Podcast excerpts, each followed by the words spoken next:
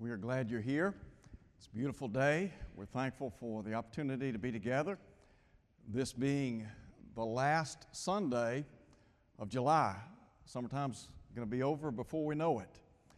But we appreciate so much you being here today. I know that school's going to start pretty soon, probably next couple of weeks, I would imagine. And so summertime just goes too fast. We appreciate you being here. If you're a visitor, as always, we invite you to come back and be with us. We're so grateful that you've chosen to come our way. If you are looking for a church home, we'd love to have you come and be a part of the work here. We are certainly thankful for all who have come our way to be a part of the work here. We pray that God will richly bless you. We're looking today at Isaiah chapter 5. Isaiah chapter 5 in our study together today. This has been somewhat of an unusual summer. In the sense, at least from my perspective, we've had a lot of rain. And as a result of all the rain, it has created some problems for those who farm and others who cultivate land. Many of us have been outside this year it's been beautiful, and then before you know it, the clouds roll in, the wind, the wind kicks up, and here comes the rain. And sometimes you'll hear people say there are storm clouds brewing. When you read Isaiah chapter 5, that's really what you see. God here, through the prophet Isaiah, is talking to the children of Israel. God had abundantly blessed them. And so, what Isaiah is saying to the nation there are some storm clouds that are brewing that will ultimately impact your way of life. What I want to do is look at Isaiah chapter 5 and make some application to those of us who belong to the body of Christ or who are members of the church. In Isaiah chapter 5, the first thing that Isaiah does is talks about the blessings of God's people. The passage read a minute ago God uses the figure of a vineyard to describe the nation of Israel. What you have to understand is God was the creator of that nation. He created and cultivated the nation of Israel as we know it. He was the one who established the nation. Now, the purpose behind that was to bring the Messiah, the Christ, into the world. You remember going back to Genesis 3:15 when Moses talked about the promised seed.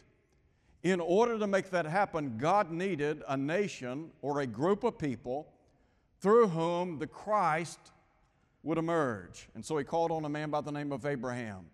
And you remember in Genesis chapter 12 at verse 3, God said that through his seed line, all nations of the earth would be blessed. And so God established the nation for that very purpose.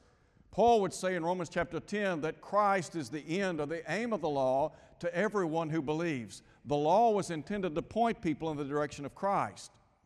Sadly, the nation of Israel misunderstood in many respects their purpose. And so you have the establishment of the nation, and then the expectation of the nation. Now, listen if you would to what Isaiah said beginning in verse 1. Let me sing to my well beloved a song of my beloved regarding his vineyard. My well beloved has a vineyard on a very fruitful hill. He dug it up, cleared out its stones, planted it with the choicest vine. He built a tower in its midst, and also he made a winepress in it. So he expected it to bring forth good grapes. But Isaiah said it brought forth wild grapes. And the word wild here really means poisonous grapes. God had certain expectations for the children of Israel, and that is, they were to have been a fruitful nation. Now, if you turn over to Isaiah chapter 43, Isaiah identifies the very purpose behind the nation being brought into existence. He said that all who are called by my name, whom I have created, listen to him, for my glory, God was going to use the nation of Israel for His glory. And not only were they to have been for His glory, but He said down in verse 10, they were to be witnesses of Him. That is, they were a reminder to the world, to the nations about them, that there is only one true and living God. They were to have been a light for God amidst pagan people. You remember, for example, when the children of Israel went down into, the, into Egypt. And the Bible says in Exodus chapter 1, if you recall, there arose a new king in Egypt who knew not the Lord. In other words, he didn't know the God of Joseph. And so when you look at the church today, what's the purpose of the Lord's church? Well, Paul said in Ephesians 3, verse 21, that God is to be glorified in the church? Are there expectations placed upon those of us who belong to the church? Well, of course, one of which is to teach, to preach, to share the gospel, to be a light in a darkened world, as the nation was to the pagan nations around them. So we have that responsibility, as they did in the long ago. But then, note if you would, the continuation here. Not only did God cultivate and create the nation of Israel, but He cared for the nation. God lavished His love upon that nation, didn't He? You remember Jeremiah chapter 31, verse 3? Jeremiah said on behalf of God, I have loved you with an everlasting love. God loved the children of Israel just as He loves people today. As a matter of fact, Paul would say in Ephesians 5:25 talking about Christ, husbands love your wives even as Christ also loved the church and gave himself for it. So God loved the nation and then the record says he liberated the nation of Israel. Go back to Deuteronomy in chapter 7. In chapter 7, God said, with a mighty hand, he brought them out of the house of bondage, redeemed them from the hand of Pharaoh, king of Egypt. That's the one we're talking about, the God who cared for this nation of people. And so God abundantly blessed them. Now, in Christ today, do we not have an abundance of blessings? Sure, we do. Paul in Ephesians chapter 1 verse 3 talks about how every spiritual blessing known to man resides in one place, that's Christ. So everyone who is in Christ taps into those blessings. And the only way to get into Christ is to obey the gospel of Christ. And so now let's think, let's think for just a moment or two about the burden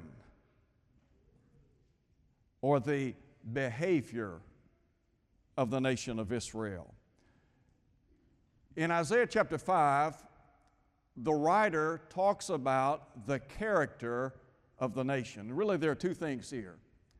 Number one, what God said, and number two, what God saw among His people. So pick up with me, if you would, in verse 3. And now, O inhabitants of Jerusalem and men of Judah, judge, please, between me and my vineyard. Listen to him in verse 4. What more could have been done to my vineyard that I've not done to it? Why then, when I expected it to bring forth good grapes, did it bring forth wild grapes? Now, let me just pause here for a minute. God is saying to the nation of Israel, What more could I have done for you? Go back and read the history of the Israelite nation up to this point in time. God had redeemed them from, as He said in Deuteronomy chapter 7, the house of bondage. He had brought them into the land of Canaan, a land flowing with milk and honey. He had provided for their every need. He had blessed them abundantly. Matter of fact, He even gave them a law, didn't He? That law was intended to bless them. They were, as Moses wrote in Exodus chapter 19, they were a special treasure unto God above all people.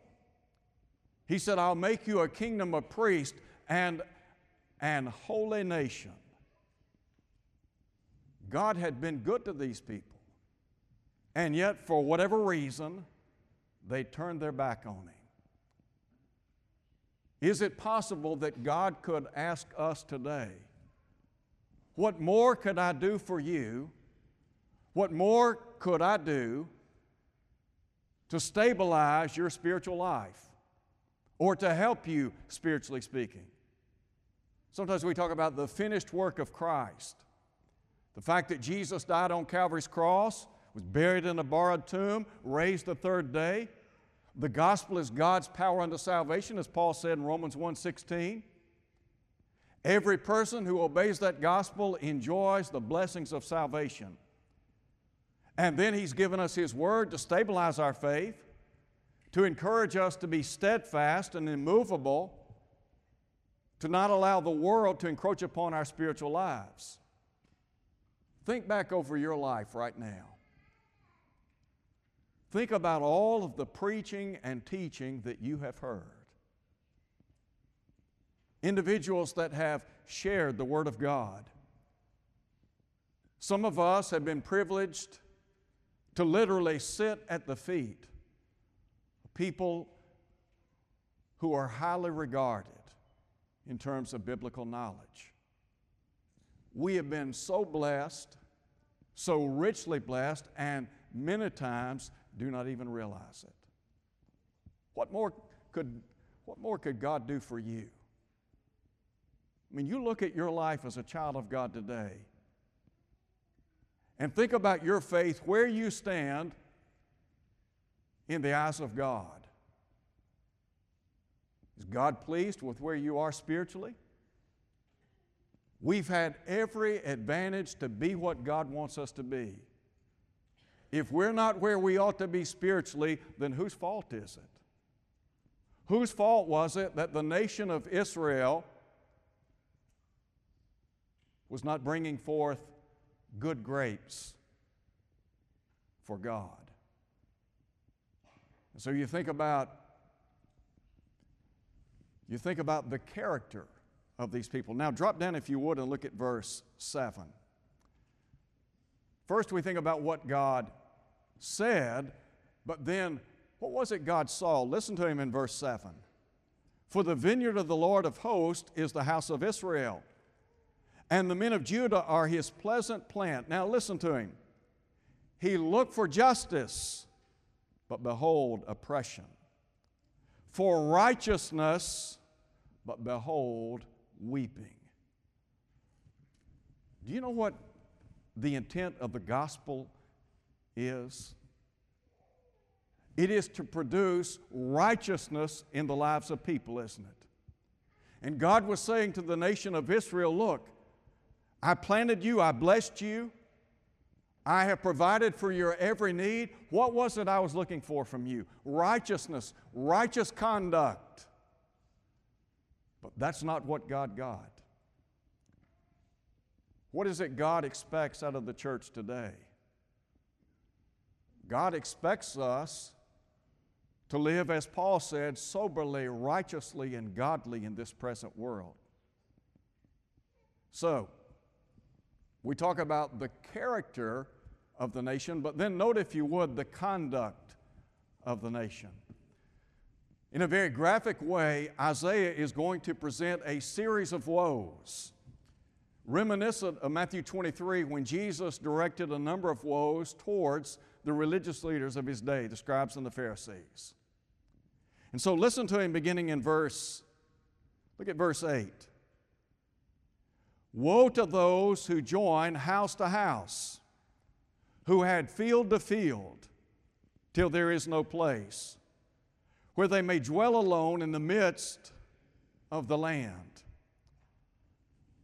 Woe number one, problem number one, they were covetous and materialistic. God had given them the land of, the land of Canaan. That land had been allotted or distributed to each of the tribes, had it not?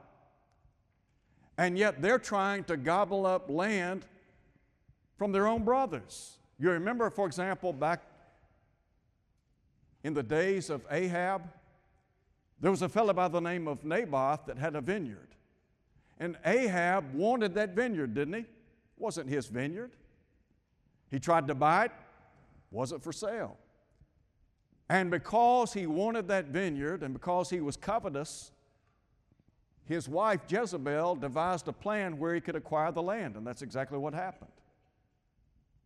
Materialism and covetousness can be a problem in the church today. Covetousness. Typically, we talk about idolatry. And you remember John said in 1 John chapter 5, keep yourselves from idols. Anything that stands between us and God is an idol. And so, as you think about the problem of covetousness or money, materialism, we live in a very materialistic age, and sadly, that has made its way into the church, has it not? Jesus said in Luke 12 15, Beware of covetousness. Why? A man's life consists not in the abundance of the things he possesses. So here's Isaiah dealing with a real problem among the children of Israel. Then, note if you would, verse 11. In verse 11, he now pronounces a second woe. And this has to do with carousing and drinking and a party life, so to speak. Woe to those who rise early in the morning, that they may follow intoxicating drink, who continue all night till wine inflames them. The harp and the strings, the tambourine and flute, and wine are in their feast. So here are people who are given over to drinking and carousing and partying. I mean, that's what they've become. They have become self centered, selfish individuals. The Bible talks about the dangers of alcohol, and yet there are people, even in the church today, that try to defend its use. Solomon said, Wine is a mocker. Strong drink is raging. Whoever is deceived thereby is not wise. Could I ask you a personal question? Do you have beer in your refrigerator? You got whiskey in your cabinet? If you do as a child of God, you need to rethink some things. If you think it's all right to live like the world lives and to drink like the world drinks, I've got news for you. You're wrong.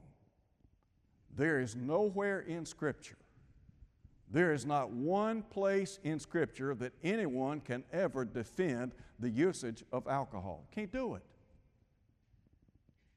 That's why it's called the devil's brew. And we've got folks in the church sometimes that think it's okay to drink.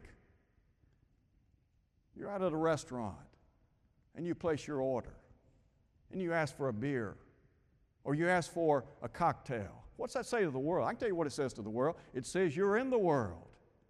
It says you are a part of the world. Do you really think Jesus, if he were here today and we were to go out to dinner, do you really think he would order a Budweiser or Miller Lite? Absolutely not. And we've got folks that are foolish enough to think that that's okay. Well, it's not. I'll tell you what it is it's called sin. It's exactly what it is. Now, note if you would, Here's what Isaiah said they're so, they're so self consumed and self absorbed. In verse 12, he said, They do not regard the work of the Lord, nor consider the operation of his hands. How involved are you in the body of Christ? Did you know that James chapter 2 makes the case that our faith is to be operative or active, is it not? If you just show up to services on Sunday morning and that's all you're about as a child of God, let me tell you what, you don't have much to boast about. Christianity is more than meeting with the saints on the first day of the week. Now, that's important. But are you involved in the work of the church? You see, the fact of the matter is, there are some folks that have such busy lives, the Lord just doesn't have place for them. If they can squeeze Him in on Sunday morning, then so be it. If they can squeeze Him in on Wednesday night, then maybe that's okay. But everything revolves around what they want to do rather than what God wants. Look, I acknowledge the world that we live in is far different today than the world in which I grew up in. And there are things that are going on in our culture today that never took place when I was a young fella. Doesn't make it right. And we've got, we've got folks today in the church, they're so busy with life and they're so focused in on what they want to do, they've forgotten about the work of the Lord. Isaiah here is talking to the nation of Israel. Listen again to what he said they do not regard the work of the Lord. That is a strong indictment, is it not? Now look at, if you would, verse 18. Here's another woe Woe to those who draw iniquity with cords of vanity and sin as if with a cart rope. That say, Let him make speed and hasten his work, that we may see it. And let the counsel of the Holy One of Israel draw near and come, that we may know it. Here were people that were pulling cords of vanity. In other words, they're pulling sin along behind them as if it were in a cart and they're just pulling it along. And they're mocking the God of heaven. They're mocking sin. Wasn't it Solomon that said, Fools make a mock of sin in Proverbs 14, verse 9? Is it not the case today that some minimize the effects of sin? It was Paul who wrote in 2 Timothy chapter 3 verse 4 Paul said that there are some who are lovers of pleasure rather than lovers of God. He also said that evil men grow worse and worse. Once you start down that trail, sometimes it can be very difficult to back up and get things right. And then look at verse 20. In verse 20, now he talks about their confused moral state. Woe to those who call evil good and good evil, who put darkness for light, light for darkness, who put bitter for sweet, and sweet for bitter. Now we're talking about the power of words. Isaiah is talking about people who call evil good. I said a minute ago, the children of Israel, the problem with the nation of Israel they allowed the world to encroach upon their spirituality. If we're not careful, we can allow the world to weave its way into our lives. And we, like the people of Isaiah's day, we call evil good. Think about the unity in diversity movement and how it has impacted the church. I think that there are folks in the Lord's church today that do not understand the distinctiveness of the Lord's church. So you'll hear people say, you know, one church is good as another. Really doesn't matter. Not what the Bible teaches. There are those that have made concessions with regard to God's redemptive plan. Can you believe that there are people, even in our brotherhood, that will sometimes poke fun God's plan of salvation, the necessity of being baptized into Jesus Christ. That's where we are. And yet, the Lord Jesus, He built the church, He bought the church, it belongs to Him. God's plan of salvation has not changed. And then, morally speaking, have we not made concessions? It's amazing to me that we live in a culture that at one time viewed sodomy as deplorable. Two thirds of America now says that the marriage between two men, two women is acceptable. God's word, had, God's word hasn't changed, has it? I mean, the Bible still reads, Let a man therefore leave his father and mother and cleave unto his wife. And so we use euphemisms.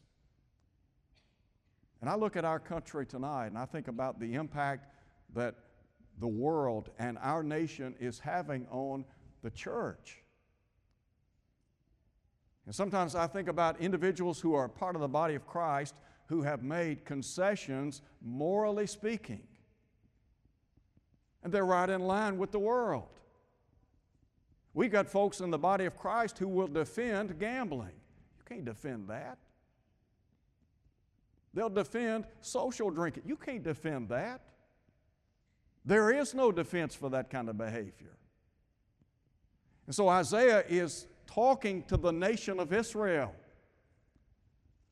And as he declares these woes to them, he is itemizing the charges. And then look at verse 21. Woe to those who are wise in their own eyes and prudent in their own sight. Now we're talking about now we're talking about people who are arrogant, conceited, academic license. Did you know that there are people in the church that have bought into the evolutionary concept? There are folks in the church today that have compromised divine truth with regard to God being the creator. And you've got universities all across this country that teach that stuff. And it has webbed its way into the hearts and minds of young folks. And then they have propagated that stuff even in the church. Paul in Romans chapter 1 talked about people who profess to be wise, but he said they're fools. God's the creator and yet under the concept of academic license. It's amazing to me that in our world today, you can teach anything and everything is permissible with the exception of God's Word. There has to be a standard, doesn't there? The standard's the Word. And so Isaiah speaks to those individuals who were conceited. And then look at verse 22 their corruption. Woe to men mighty at drinking wine, woe to men valiant for mixing intoxicating drink, who justify the wicked for a bribe and take away justice from the righteous man. Here's the problem these folks are on the take. It's all about money, so they're willing to take bribes, aren't they? If we don't, if we do not allow the Word of God to make a difference in our lives, then the consequence will be we'll act like the world. And if we act like the world, talk like the world, dress like the world, guess what? We're in the world. Now, there's a third thing very quickly. Note the burden. Isaiah is delivering a burden to the nation of Israel. I want you to look at something. Go back and look at verse 13.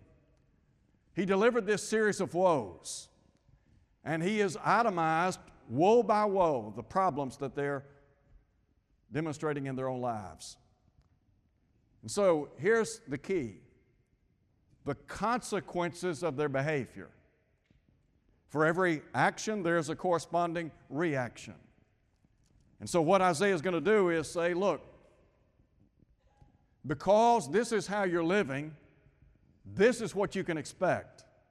Paul said it like this Be not deceived, God's not mocked. Whatsoever a man sows, that shall he also reap. So look at verse 13. Therefore, drop down, look at verse 24. Therefore, look at verse 25. Therefore, what's the prophet saying? He's saying, because this is how you're living, and because this is what you have become as a nation, this is what's going to happen to you. Two things. Number one, God would chasten them. And number two, God would send them into captivity. So listen to what he says beginning in verse 13. Therefore, my people have gone into captivity because they have no knowledge. Their honorable men are famished, their multi- multitude dried up with thirst. Therefore, Sheol, the grave, and the idea is an open place, a hollow place. And what God is saying through the prophet in the long ago is this there's a nation to the north, and they're going to come down. That nation is known as Babylon. And they're going to open up and swallow you. They're going to carry you into captivity. And you'll spend 70 years in a foreign land. He said, Their glory and their multitude and their pomp. And, excuse me, and he who is jubilant shall descend into it. Now look at verse 16. This is an, this is an interesting statement. But the Lord of hosts shall be exalted in judgment. That is an interesting statement. And what God was saying to the nation, in spite of your behavior, in spite of the fact that you were to have been a nation that brought forth good grapes and glorified me and been a witness to me, I will still be glorified. I will be glorified or exalted despite how you live. Now, you remember in Philippians chapter 2 when the Apostle Paul talked about Christ taking upon himself human flesh and dying for our sins? And he said, Every tongue shall confess to God that Jesus Christ is Lord. To whom? To the glory of God. There are people in the world, and yes, sadly, sometimes even in the church, who do not live to give glory and honor to God. But there is coming a day when the rankest infidel to have ever lived will bow before the throne of Almighty God and acknowledge that Jesus Christ is Lord to God's glory.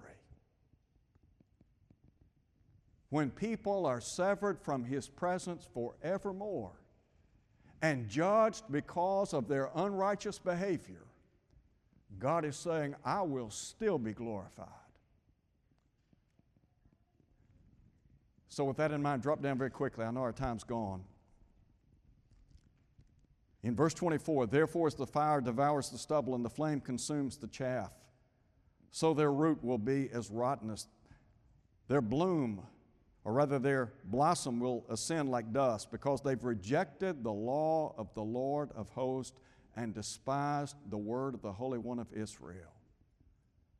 What I say about the therefores, listen to him. Therefore, Therefore, because you have despised my word, the anger of the Lord is aroused against his people. He has stretched out his hand against them and stricken them, and the hills trembled.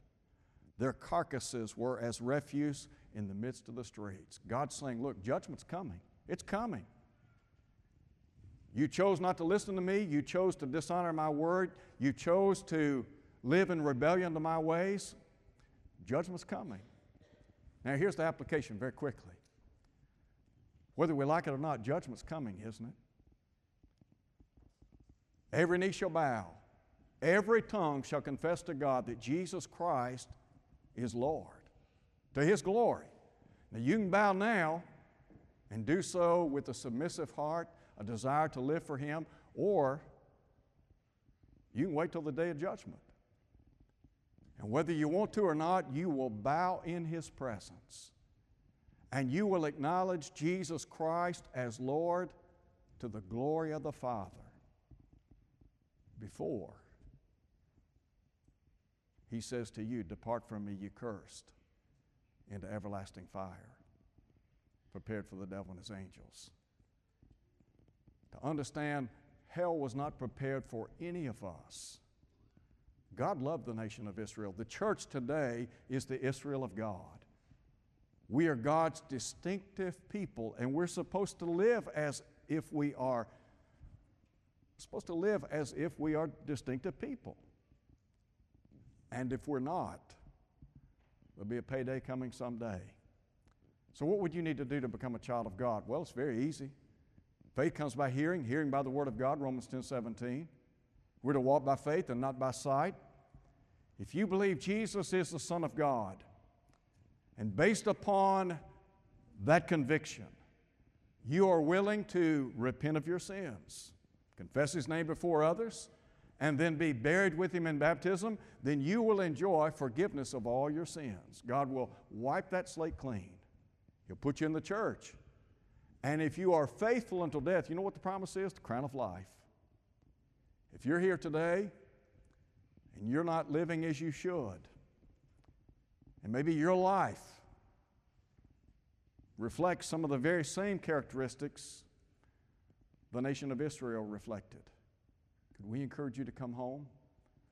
Come back to God who will abundantly pardon as we stand and sing.